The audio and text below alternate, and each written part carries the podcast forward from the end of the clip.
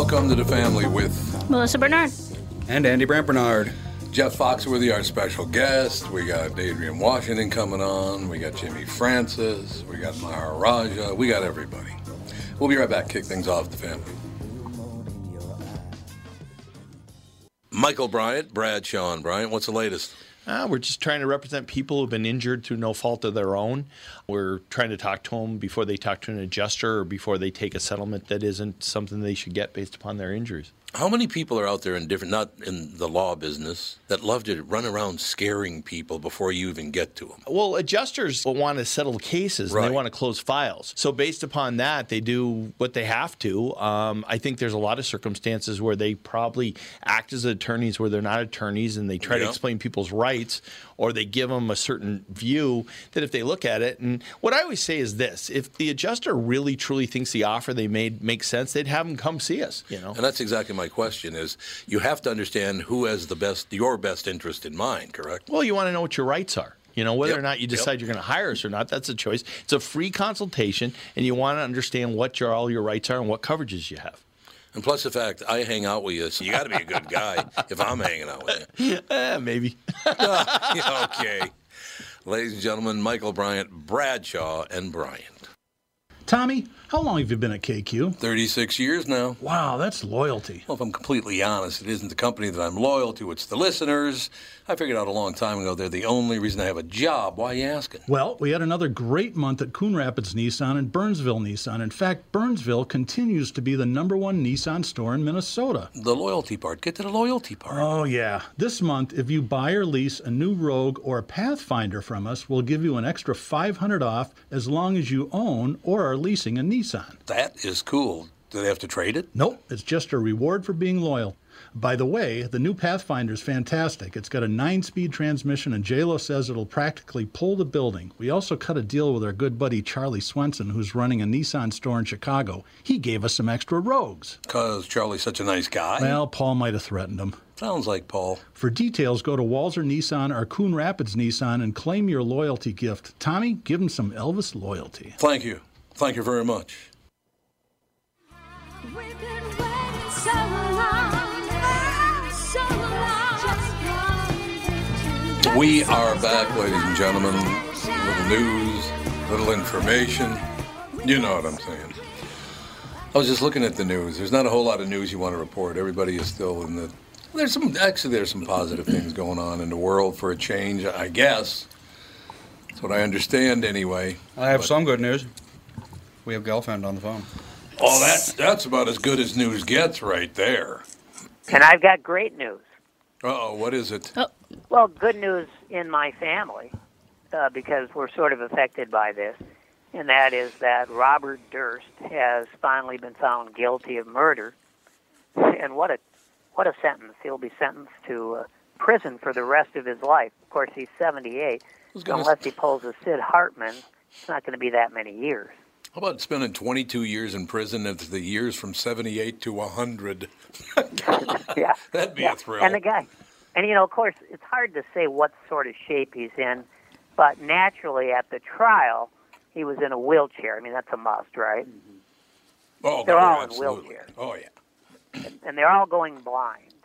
Yeah, You know, they got true. the shawl over their lap, Most and you know, he's saying, he's saying, I, I, I didn't quite understand the, the question. You Yeah. know, that kind of thing, right? He understood.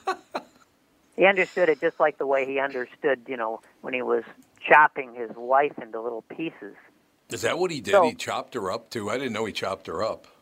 Well, uh, one of his victims he he chopped up and and then just you know put the pieces in garbage bags, and uh, they found the pieces, but he still was found uh, not guilty. So uh, this guy's had some. Let's just say he's had some juries that greatly respected him. Yes. the idea. Yes. I, do you think there was any money involved in any of that? No, no, I, I can't imagine. No. So so now of course he's you know he's been he's been convicted of killing uh, his wife Susan Berman. Now, as, as you may recall, uh, Susan Berman was married to my third cousin, Mr. Margulies. That's right. That's right. Mr. Mister. Mr. Margulies, Mr. Margulies' dad, Jay, He was my, I guess you'd say, he was my third cousin once removed. Jay was a uh, was probably the top lieutenant of Davy Berman, who ran the Minne- Minneapolis Rackets for uh, quite a while. And then and then Davy went out to Vegas, and of course uh, uh, my my cousin uh, Jay Margulies went with him. The family did, and uh, family wasn't mixed up in this. Just Jay. I want to say that. I want to make that clear Sure, sure. um, because uh, because Mister Mister's been dead for a long time, but his sister, his sister uh, is is my age, and and we're good friends. So I do have a connection to the family, and I know she's been following this very carefully. But um, but Susie, Susie was married to Mister for I think maybe a couple years. Oh, The marriage didn't last long because uh, he was a heroin addict, and uh, in theory, at least, he died eventually of a not that not that far away from when they were married. Died of a supposedly an overdose of heroin, but you know, I think you have to wonder uh, maybe if he had a little help with that overdose. You think? Just a possibility?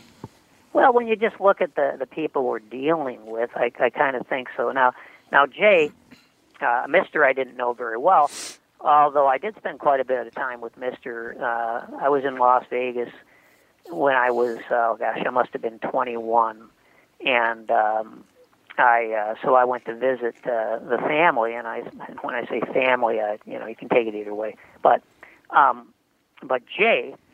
Jay- I had a long talk with Jay, and then Mister uh, Mister was he was a few years younger than me, not that much younger, but he was like 16 at the time, and he gave me a tour of Las Vegas, including all the worst places you could find. So this kid knew too much too early. There was no no doubt about that, and uh, you know it's just not not a great situation. And then of course Susan wrote a book. I actually, have I have the book right here next to me. It's called Easy Street.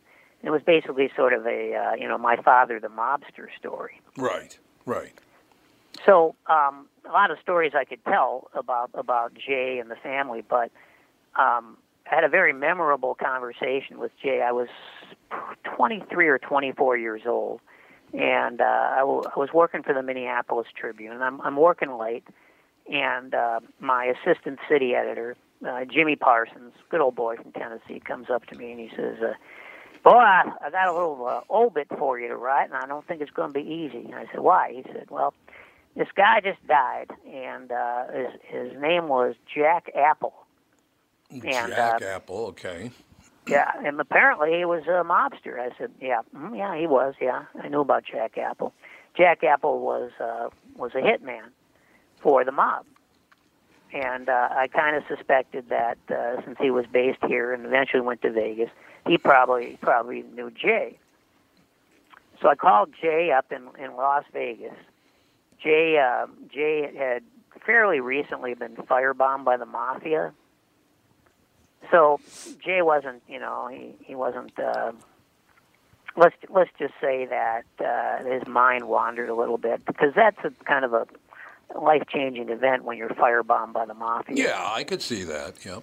yep. J- Jay thought one day he had the idea. He was running a gift shop. You know, they had set him up with this gift shop in, in a casino, and and Jay had the idea one day that you know he could probably provide for his family a little better if uh, if mafioso guys weren't coming in every ten minutes and taking money out of the till. So Jay decided to open up a second gift shop downtown, and uh, the firebomb was the response to that. So anyway, I called up Jay. A lot of digressions in this story because there's so many tributaries. It's like a you know Sure. a huge river. Sure. You keep you keep running into these tributaries, and you have to respect them. But so I called up I called up Jay and I said, Jay, uh, it's Mike. You know, Mike Gelfand. How you doing? And we kind of you know reminisced about old times. And I said, well, I'm writing a story uh, trying to put together a little obit on uh, on Jack Apple. Uh, did you did you know Jack? He said, "Well, did I know him? He was one of my closest friends. Of course, I knew him." So he gave me a little information, and uh, apparently, I may have been too conversational because it seemed like he kind of forgot that I was writing a story. At least in retrospect. At any rate, uh, so I said, "Well, you know, what what was your impression of him?" And he said, "Listen, I got to tell you something. Jack Apple." was was a great guy. He was a if if if you were a friend of Jack Apple, he gave you the shirt off his back. I said, oh, okay. So what if you were his enemy? And he paused briefly and he said, he'd kill you. well, shirt off your back, kill you. So, you know, naturally I went with that, right? Oh, and, uh, oh, that's a mistake. Yeah, and Jay was not happy about that. No, Again, he, no. yeah, he just didn't realize that I was calling as a journalist, not so much as a cousin who hadn't talked to him in 15 years. God, what a story that is. That's a great story, Mike. Yeah, it's uh, quite a family. We just had a guy on Gio- uh, Giovanni uh, Rocco is his name. He did undercover uh, the Cavalcante family, the most notorious. Uh, they were basically the, the real Sopranos. That's the name of his book is the Real Sopranos. The Cavalcante family. He went undercover for years and years, and he was a nice, nice Italian boy from Bayonne, New Jersey. And I asked him a question at the very end of the interview. Did a great interview. It was a really good interview. he doesn't give his real name. Obviously, his real name is not Giovanni Rocco. But I asked him a question. I said, I, "As a nice Italian boy, I'd like I'd like to know something because I just heard this this morning. It was reported in the news that um, that DiGiorno is putting out a macaroni and cheese pizza, which is true, by the way. They are now, now going to put out a macaroni and cheese pizza. Okay, so uh, so Giovanni, uh, what do you think? Would you uh, would you like a macaroni and cheese pizza? And he paused and said, "You lost me at DiGiorno," which I thought was wonderful. I thought that was just correct. You know, I have so Mike. Is it because and people I don't think know this anymore, and they cert- don't certainly don't ever talk about it. I know, and you know, because of our our early childhoods, that even though Minneapolis was the most anti-Semitic city in America, is is it because of that that organized crime in Minnesota was run by Jews because they had no other way to make a living?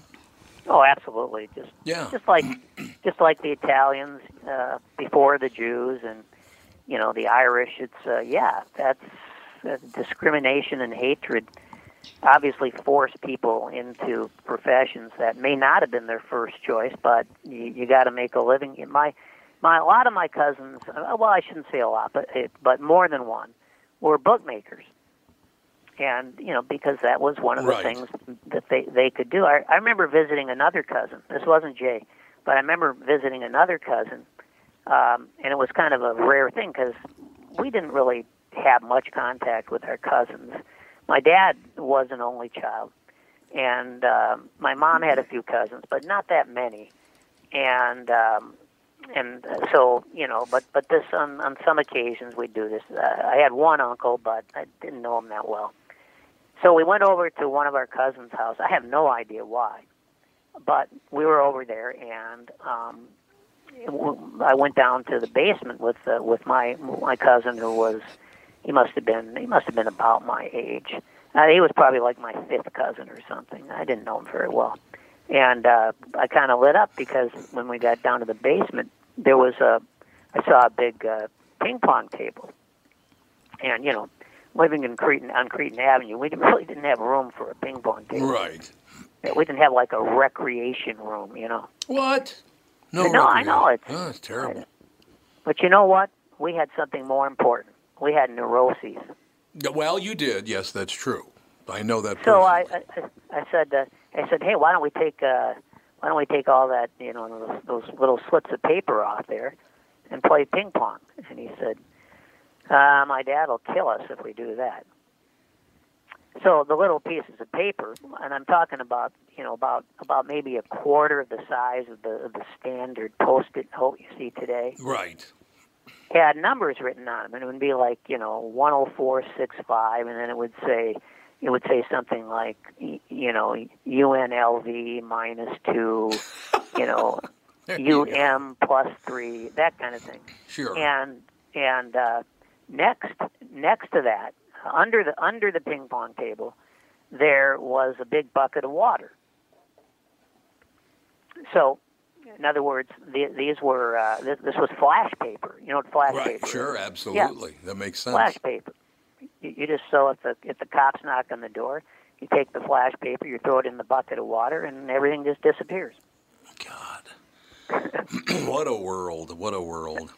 That's all I Yeah, and you can imagine you can imagine Mister and and his sister, Mister's sister, who was my friend. Would it be sister, mister, or mister, sister? Uh, depending on whatever is convenient. That's true. Okay. and and uh, and the, but you can just imagine growing up and Susie Berman, of course, whose dad was Davy, the mobster, the, lead mobster. You can imagine how their lives were a little different. You, you know that that growing up in that environment, um, it's just not it's just not the same, and you're always going to feel ostracized. And you know, and then you then of course you know you've got you've got the Jewish mobsters, and they're moving out to Las Vegas in the 50s. And remember now, Las Vegas was not controlled by the mob. Las Vegas was controlled by the Mormon banks.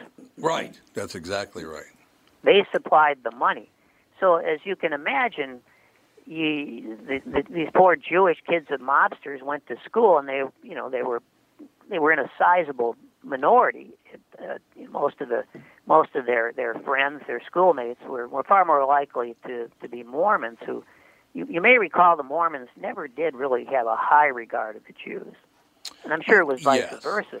Yeah. Because yeah. one of the things the Mormons have, have done for many years, I st- I don't think I don't I think they still do it in some places, even though um, the Jewish Anti Defamation League and others have expressed their contempt for this. You know, they like to uh, retroactively um, um, um, baptize Jews. In other words, they they have ceremonies where they baptize dead Jews and turn them into Mormons. What? De- Yeah. Dead Jews. Dead Jews, yeah, right. Why? Why did they have to be dead? Because the Jews wouldn't guess do it if they were alive. well, they don't have to be dead, but if they were alive, they would never allow it. Yeah, that's true. So they, do this it. ceremony while they're dead, and then that way they their spirit will go to heaven. Oh, well, see, there you go. I like. Why? No, Mike. Obviously, you know, Minnesota has a big Scandinavian population, had a big uh, German population. What did the, the hatred of the Jews was? Was it both groups? Was it the Scandinavians and the Germans, or what? What was the problem here? Well, all of the all of the hatred of Jews it was it was bad from the start. You know, the Jews came over here in in not so much in Minnesota, mostly in New York, but they came over to the country, as you know, in by the millions at the turn of the century. Right. They were fleeing. If they weren't fleeing, you know, the the Germans, they were fleeing Stalin, but mostly, mostly the the, the czars at that time. Yeah. Yeah. You know, Russia was not a great place to be for for Jews, and uh, if you uh, if you uh, let's say you were the the big brother, you had three brothers, you were the big brother, and you were able to escape and and get to the United States. Well, then what would happen is the the next in line, the brother in line, would have to serve your term in the army and his. So basically, then you'd have to do 12 years in the army. oh God. Not exactly fighting for a cause you believed in, Right. but um, also, also of course, you know now you get you get into the 20s and the 30s, and, and now Hitler's uh, making some moves, and now you have what people like uh, Henry Ford and Charles Lindbergh would call the Jew problem. It wasn't the Hitler problem; it was the Jew problem. Yeah, Lindbergh was not exactly a, a favorite of uh, of the Jews. There's no question. Well, he was a Nazi sympathizer. Was he literally a Nazi? But, but so, who else? What, wasn't Joe Kennedy side shoulder to shoulder with him? Well, if, if there was enough money in it, yeah. That's enough money to be. Well, that's exactly right, isn't it? and and so the the uh, you know so so and then you had Henry Ford, who of course uh, bought the Dearborn newspaper so that he could solely for the purpose of publishing the uh, you know the the the lying conspiracy theory, the you know the the story of the the elders. And it was just all, it was all kind of like the conspiracy theories we're hearing today about the government implanting chips in people, you know, when they're getting the Right, vaccine. right, it was the sure. same kind of thing. It was just wild conspiracy theories, and, and everything was the fault of the Jews, and that kind of thing sort of captured the feeling of a lot of people, which was that not that not that Hitler was a threat to democracy and would eventually would would want to you know enslave us as well as everybody right. in Europe. It was that that if they could just get rid of the Jews or just let the Jews go, let them be exterminated, then you know Hitler would would take a pass on us.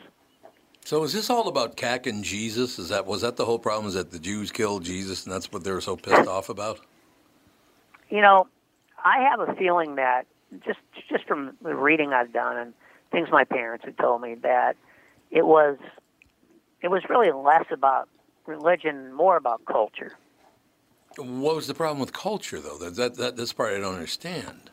Well, remember the remember the Nazis uh, marching down the streets in Virginia, you know, and uh, you know these were the the very good people, of course, um, and and and chanting "Jews will not replace us," which was one of Hitler's slogans, uh, because you know he wanted to make people afraid that Right, because the right. Jews were industrious, they were even worse. They were known as being smart, and I can tell you personally, some are and some aren't. Well, But, yeah, um, I mean, uh, from my experience, you know. Yeah. So, and and after all, you know, we've assimilated now, so we have almost as many stupid people as smart. Yeah, It's what happens. Yeah, yeah, it does. You're absolutely right. There's no it's question. part of the melting pot. You know, one of the things that melts is your intellect. Well, look So- what's going on right now. The United States is now in 24th place in reading and math. Did you know that? 24th Well, yeah, place in the it's- world. It's been, it's been, and of course, you know, we don't really know how bad it could be because these are pre-pandemic figures. That's true. Yeah, that's very true.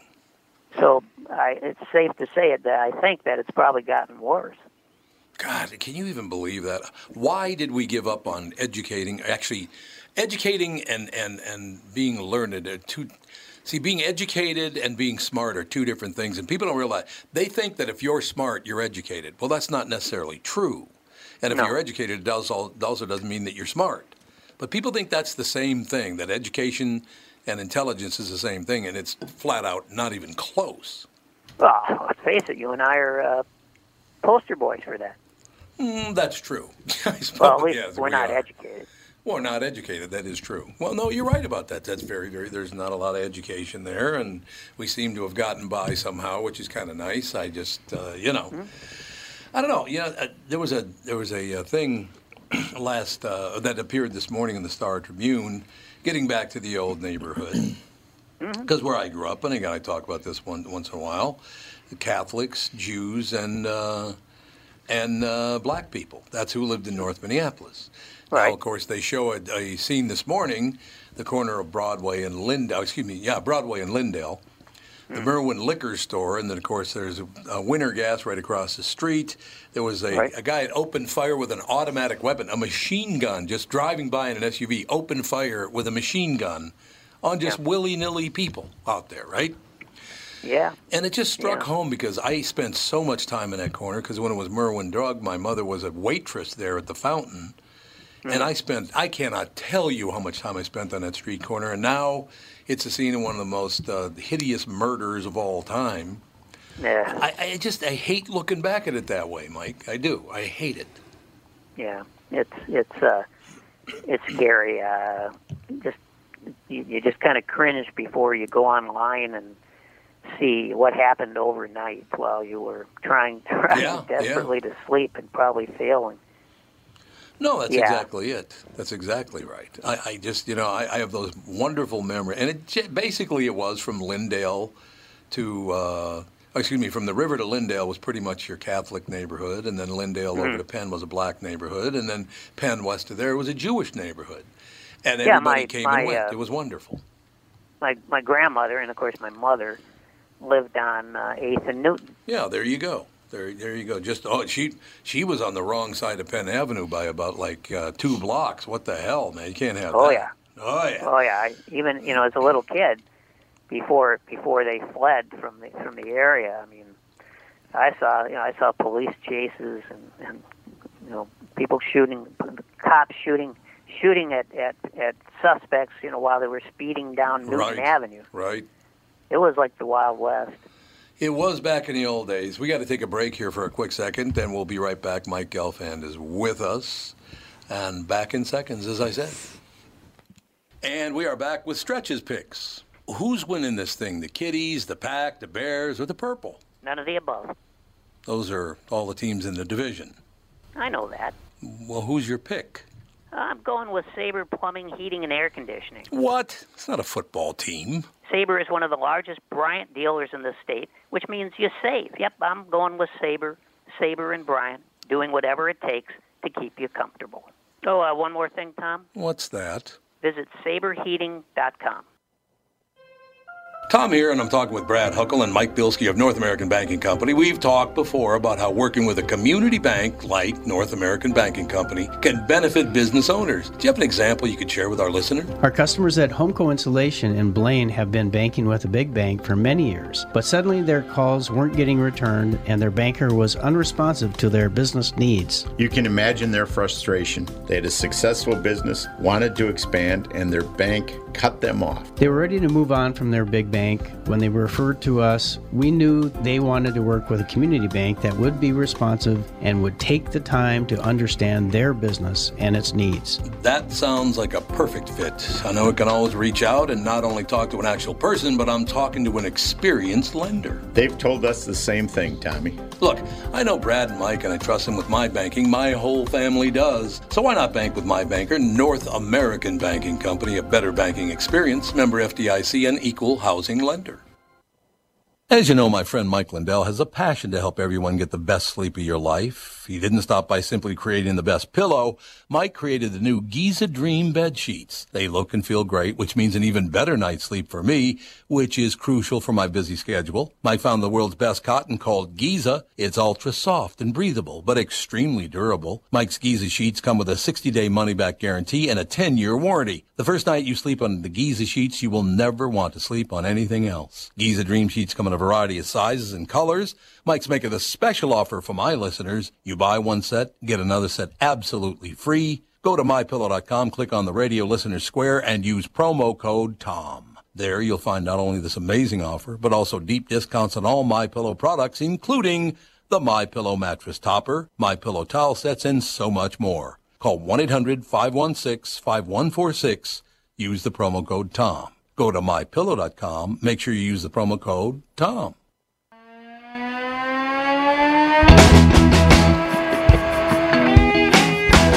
We are back, ladies and gentlemen. Mike Gelfand with oh, us. He just dropped off.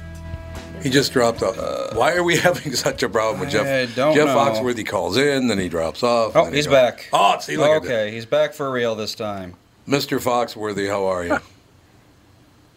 I'm an idiot. No, I, you're. bet- I went. I, I went from not, busiest thing I had to do all day was to maybe buy dog food. So I've been in 13 cities in 16 days, and uh, I ju- I have no excuse. It just I, I got the time wrong, and I'm an idiot. No, that's good. How, how long do you have? Because I don't want to hold you longer than time, the time. Did you have 15, 20 minutes, or what? Uh, what kind, what's your time frame? I I got whatever you need. Yeah, I'm good. Okay, so we'll be on till like good. four or five o'clock this afternoon. That'll be good.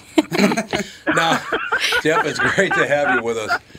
Uh, Jeff Foxworthy, our special guest, uh, his comedy show at the Pantages Theater, October 30th. It's a Saturday. Two shows, one at 5 p.m., one at 7:30.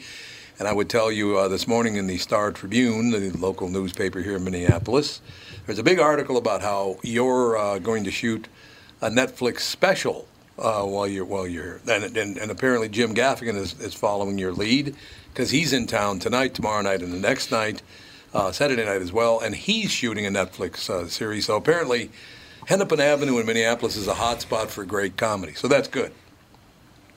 It, Minneapolis has always been a great spot for Yep. comedy. The last the last thing I did for Netflix, I did Larry the Cable Guy there. And Oh, right, yeah. I don't know. I've just, I, yeah, I've always just loved doing shows there. And this this thing that I've been playing with this time around is called the Good Old Days because my in-laws. What they're like, they take great pride in telling you how tough they had it growing up. You know, like, you know, Yes. no electricity, and we only had dirt to eat, and and but then they finish it off by calling it those were the good old days. And and so during during COVID, I just thought, all right, I'm going to do a deep dive on this, and and just look at were things better then or better now, you know, and and so it's kind of been kind of fun because it's multi generational. You know the way we did things. Like Right. remember when you were a ki- kid, and if you went to, when you went to the doctor's office, if you behaved, you always got to stop by the treasure chest on the way out. The little Sure. the little cardboard box full of the cheap toys. Remember that? Yes, sir. I mean, and I'm thinking, why did that have to stop? I I wouldn't mind going to the doctor and him putting on the rubber glove to check my prostate if I knew that on the way out I was going to get to swing by and grab a new spider ring. You know, I mean, wh- wh- why did that have to stop? I agree. You should have never stopped. Now, one thing I do have No. to tell you about the appearance today is there's a guy that's usually on the show named uh, Doug Sprinthal. He does a, the second hour of the show. He does car selling secrets. Uh, he's really good about it, and a lot of people calling about you know muscle cars or race cars or their family car, all kinds of great stuff, right? Um, so I told him because he's out of town, he's in Vegas at a convention. I said, um, we, we had a really hard time replacing you on the show, Doug. I don't know what we're going to do. We could only get Jeff Foxworthy. he said, What? I said, Jeff Foxworthy's going to take your spot on Thursday. He goes, Would you do me a favor and ask him? Because he's just wild about this. He does this. He does, does this thing on Car Selling Secrets called Your Very First Car. So if you don't mind, Jeff, he wants me to ask you what your very first car was in your life. Well, beggars can't be choosers. First No. of all, so Yeah, I- there you go. I I inherited my uncle's used green Pinto, where the back left quarter panel was actually white, uh, and it was kind of like a Fred Flintstone car. In that, if you were going uphill, you had to open the door and stick your leg out and kind of help it, like a scooter, you know. Uh, yeah, that was that was my first ride. So what? Uh, and boy, don't you know the chicks were lining up to cruise around in that thing. the green pit. What year was the Pinto?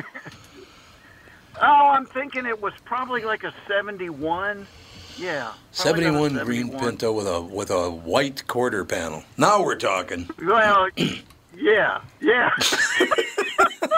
now the the first car I ever bought. Now this is this is the redneck in me. The first car that I ever bought for myself, I bought a Rally Sport Camaro.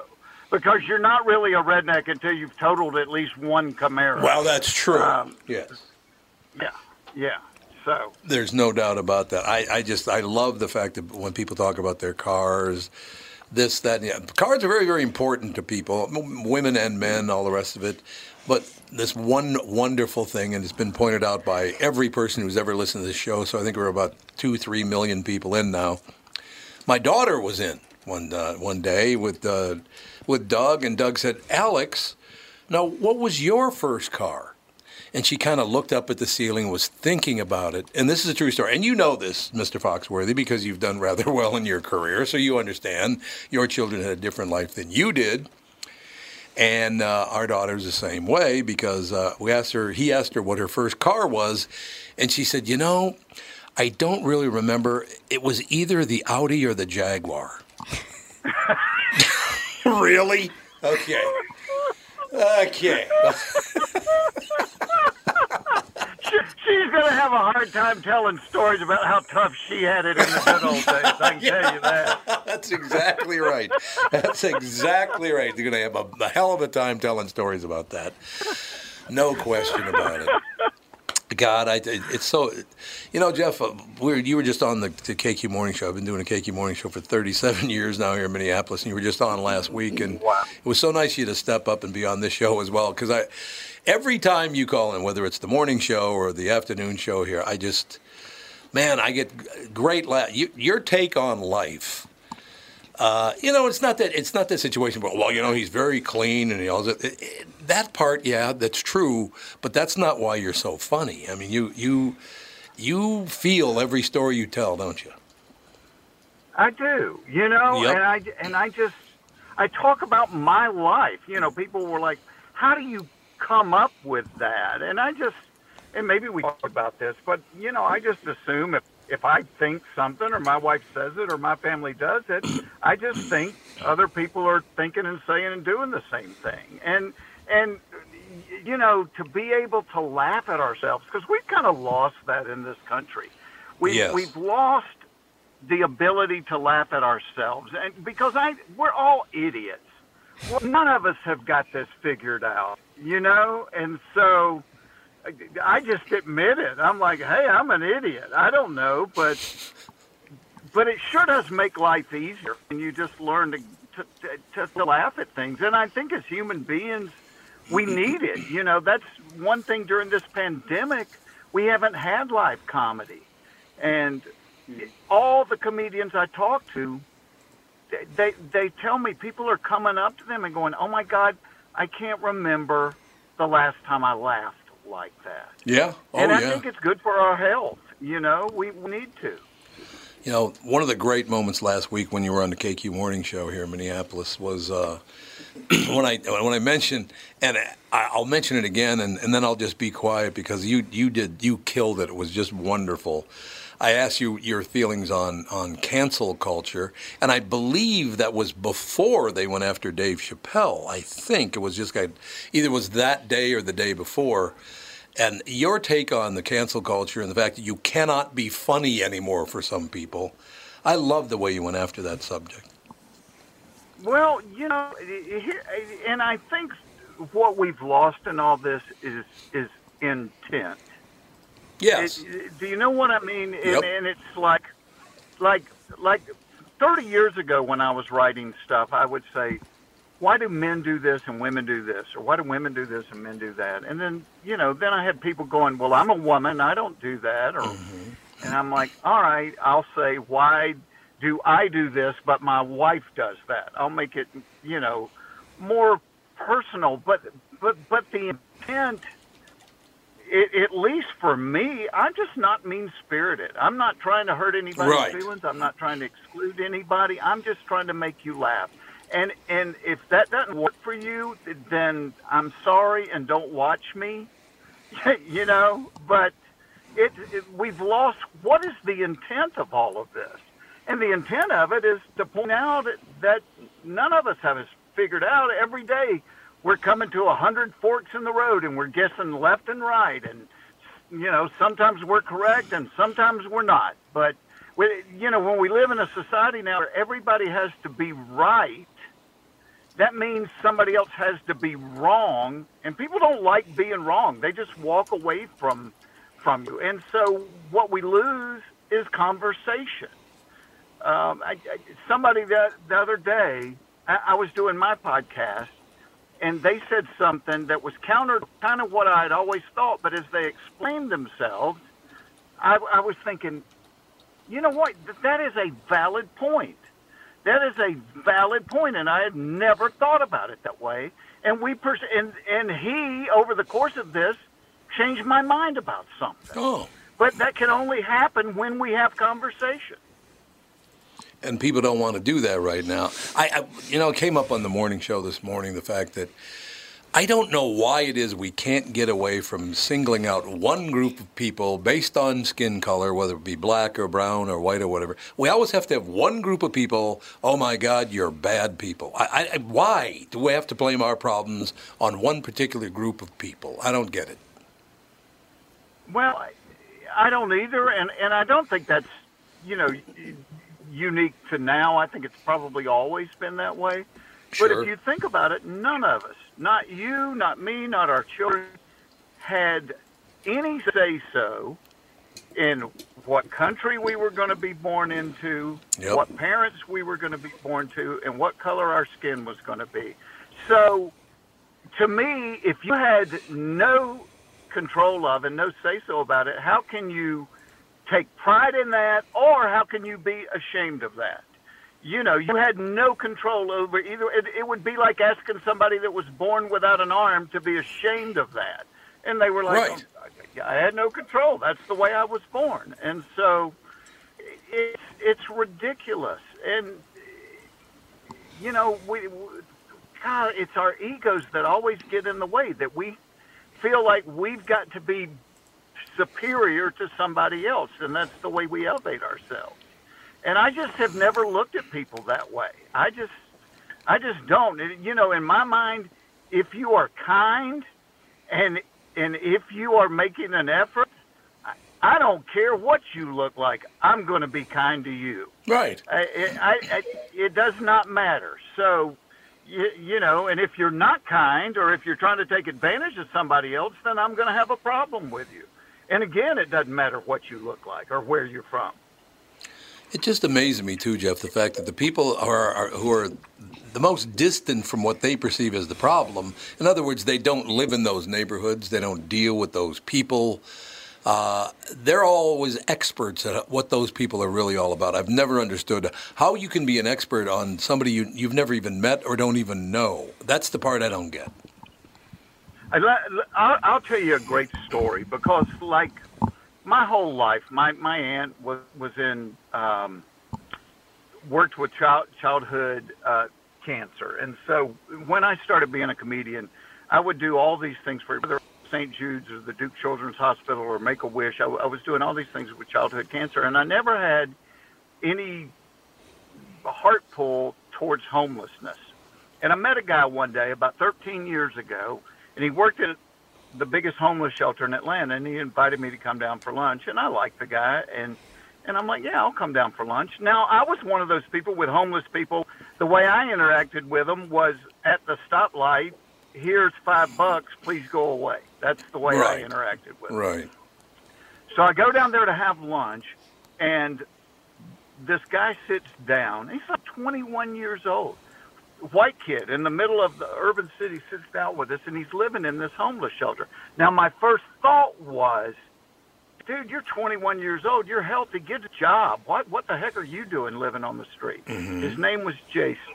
His name was Jason, and so I always want to know people's stories. I said, Jason, what's your story? He said, well, he said it was me, my brother, my mom, and dad, and then when I was 11, my mom killed herself. Oh, And- God. Two year, two years later, my brother killed himself, and then it was just me, and my dad, and my second year of college, my dad killed himself. And he said, I just got to the point where I couldn't hurt anymore, so I started getting high. Well, when you get high, you can't go to school and you can't hold a job, and that's how he ended up on the street. And and as I'm sitting there listening to him, I'm thinking, "Holy cow, did I'd get high too. I'd get high every day. Yeah. that was my life." No, you're right. You're and absolutely right. and then, so all of a sudden, this wasn't a guy standing at the corner. This was this was a fellow human being that had had some of the most tragic stuff I've ever heard of happen to him. And you know what? He he he needed somebody to love on him. He needed somebody to walk beside him through this stuff. And I am happy to say, 13 years later, Jason graduated college, Ooh. and he is a nurse and got his own place, and he's doing okay. But so until you know somebody's story, until you know what they're holding, it, it's really crappy to even judge anybody.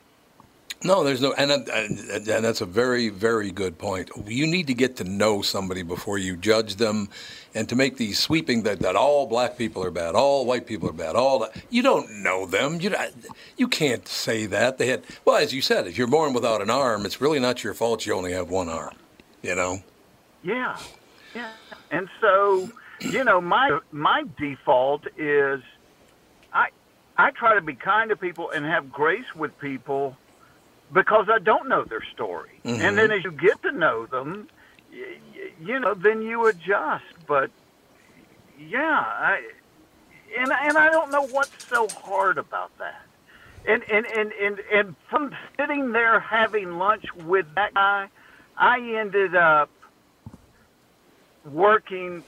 Well, COVID, we had to stop, but for 12 years in a row, we'd get up at five o'clock on Tuesday mornings and go down there and lead a men's group hmm. in this homeless shelter. So, so for thousands of mornings, I've been down there because I went, crap. There's some guys up there that just got kicked in the gut that that need somebody to, you know, kind of walk them through this stuff. And you know, I don't. People don't know that about me. I don't do it so people will applaud me. There was just that was a place I could step in, and you know, if we would all just do that to each other, you don't have to change the world. Just just make your little corner of it a little better. That's all you got to do. And if everybody made their corner better, the world would be a better place. Yeah, there's no doubt about that. There's no Jeff. Why do you think it is? Um, you know, in, in my situation, people go, "Why? why how did you ever get into business? Why did you do this? Why did you do that?" How did you end up being such a great storyteller? I mean, you are a terrific storyteller. Was it in your family? Is it something? I tell you, the reason that I got into telling jokes and doing all that stuff, my father and I never got along, and the only time he was ever happy with me was when I was making him laugh, and that's a fact. It- was there something like that in your life as well? Uh, now you have to repeat the, the first part of the question only because my wife had called me uh, and I lost you for just a second. Well, say hello if you would, please. I would appreciate that. I mean, yeah. no, no, no. I, I declined her. I'm sticking with you, buddy. oh, the, I'm going to be popular now. There's no doubt. No, I was just talking about you- you're a great storyteller. You, you're very, very good at telling stories. You're a very funny guy. But the story, the storytelling part of the reason you are so funny, where did that come from? Do you think? I, you know, I don't. I'm not sure where it where it came from. You know, it was. Uh, it was funny. Like early in my career, I kind of found my audience with with country music fans, and right, yeah. and country country music is the only form of music that's had comedians associated with it. Like you don't have rock and roll comics, you don't have No, that's true. jazz comics. But and, and I think the reason that is is because if you think about every country song is a story. It's you know like Yep. I love rock and roll. I love the song Layla. I have no idea what it's about. I can sing every word of it. I have no idea what it's about.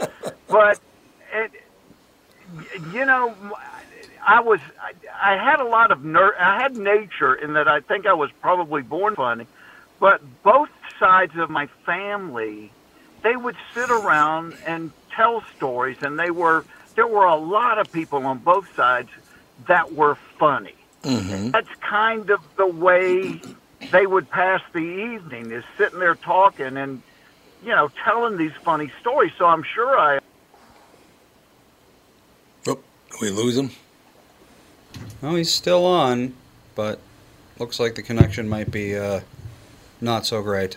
Oh, that's too bad.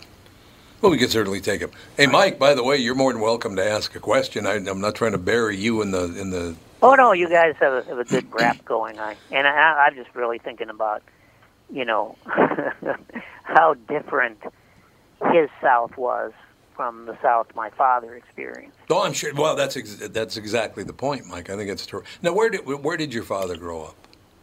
Tulsa, Oklahoma. That's right, Tulsa. That's where you go. But you know, I mean, he didn't grow up with around people who were telling full stories every day. He grew up around people who were trying to survive the, the bigotry and hatred that surrounded them every day. Yeah, yeah. No, it's absolutely. It's a little different, and of course, my father, you know, he he was he was uh, older than Jeff's father, and my father grew up during two things that kind of changed history and, and the people who lived in the area, and that was the Dust Bowl and the Depression. Right. no, absolutely. So, true. and of course, you know, getting beat up every day by the sons of Nazis didn't didn't really make him any more uh, amenable to uh, humorous jokes. Uh, it's, so it's just you know everybody has a different perspective. His was not, um, and and also I should point out, my dad was not a funny man. oh, wasn't you know, he really? my dad, he had no sense of humor. Oh well, well. I that's why I've always said that that you know that sense of humor uh, and and a full head of hair skip generations. oh God, is Jeff back? Yep. Jeff is back. My dad had a full head of hair and, and no sense of humor, you know. And I and I think I would probably trade the the uh, I'd probably trade for that. I'd say, okay, you can have my sense of humor. Now give me a full head of hair. Give me the full head. Jeff Foxworth. This is Mike Gelfand. Mike and I have been working together for 35 years, off and on. Known him forever. Brilliant writer. Very, very funny man. Mike, Jeff, Jeff, Mike. I, I- we only got a couple minutes left here because I don't want to hold Mr. Foxworthy all day. And so nice of you to call in the first place. But I, I just want to hear a little exchange between the two of you because that's got to be brilliant. Cross culture. No and, pressure. And Mike, and Mike, you have you have no control over whether you were born, you know, with the genes to have a head of hair or not. And I'm really trying to not because I don't either. But I'm I am glad I still have hair. It's turning gray, but I am glad I still have it. Well, my grandpa and my dad both have hair. I do not. So That's true. You never know how it's going to turn out. It's just a random injustice. Yeah, Yeah. but my, Just around. Just the universe mocking us is all it is. There's no vaccine you can take. No. no, And believe me, I tried. no, God. it's just random injustice. We'll, we'll put it up to that. You know when I found out I was balding was when I started covering uh, a, uh professional basketball team. Oh, they look down on you. Yes. Yeah. Oh, exactly. yeah, that makes sense. Yeah, that makes total sense. They would notice the bald spot before anybody else did. Yeah, I, I had no idea, but they were, of course, given given the fact that my writing offended them, they were very quick to point that out. Mm-hmm. Now you got to tell Mr. Foxworthy, my I, I, you just told it last week, Mike, but I got to I got to push you on it again. Mr. Gelfand, one of the first times we ever appeared on the air together, Jeff, uh, came up. He he kind of I looked in Studio B, Jeff, and there was Mike, and he had his face in his hands. You know, his head's down, his face is in his hands, and he's kind of breathing heavy. And I thought, man, what's it's some kind of depression? What's going on in there? So on the air, I said, well, is Jeff still with us? Yep. Oh, I heard that little blip. Um, Although, are you there, Jeff? I think he might have dropped out again. I think the signal where he is, he's in his car right now, it looks Uh-oh. like. Aha, there we go. Back once more. I'm here. You're having a ball today, Jeff. Anyway, so Mr. Gelfand, very quickly, uh, Mr. Gel, I want him to tell you the story about I'm looking at him. We're on the air together. I look at Studio B. He's got his face in his hands. He's he's kind of looking really really sad. And on the air, in front of hundreds and hundreds of thousands of people, I said, "Mike, what's wrong?" And now, Mr. Gelfand, if you tell Mr. Foxworthy what was wrong, I appreciate it. God, I, I don't know. I had so many neuroses at the time, but Yeah. I think it was a combination of, uh, of having uh, basic depression and having to get up like at 4:30 in the morning, which is my bedtime. That'll do it. No question. But it had something to do with, if I remember correctly, it had something to do with uh, your marriage, if I remember correctly. Oh yeah, well, right. that, that we were having some rare problems with the marriage, and and it had occurred to me at the time that. Uh, you know, I, I, it was one of those epiphanies when I realized that the only thing my wife and I had in common was that we both hated me.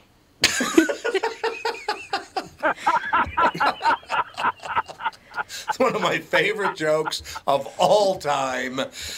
And we can close it. I went, Jeff Foxworthy coming to say, I knew you'd love that joke. See, Mike, I knew it'd be a hit. Oh, It's the greatest. October 30th, two shows, 5 p.m., 7.30. awesome. Isn't it, isn't it the greatest? Jeff Foxworthy will be in town at the Pantages Theater, October Yeah, 30th, love- two shows, 5 and 7.30. Jeff, I look forward to seeing you in town. It'll be great to see you. Thank you, my friend. Thanks for having me back on. Have a terrific weekend. You too. Thanks very much. Mike, you ready to uh, take a break? We'll jump back. We got a couple. We've got three more guests coming up in the next hour. Looking Whoa. forward to it. It's going Well, to actually, great. yes. Before we go into break, I am going to bring Adrian up so we can tell him that it's going to be about what three, four minutes until we get to the Yeah, if next that's o- segment. Is that okay, Adrian? That is fine. Okay, good. We'll be with you in about three minutes. Right, Right. right back. Okay, Adrian Washington good. will be with us in three minutes with the family.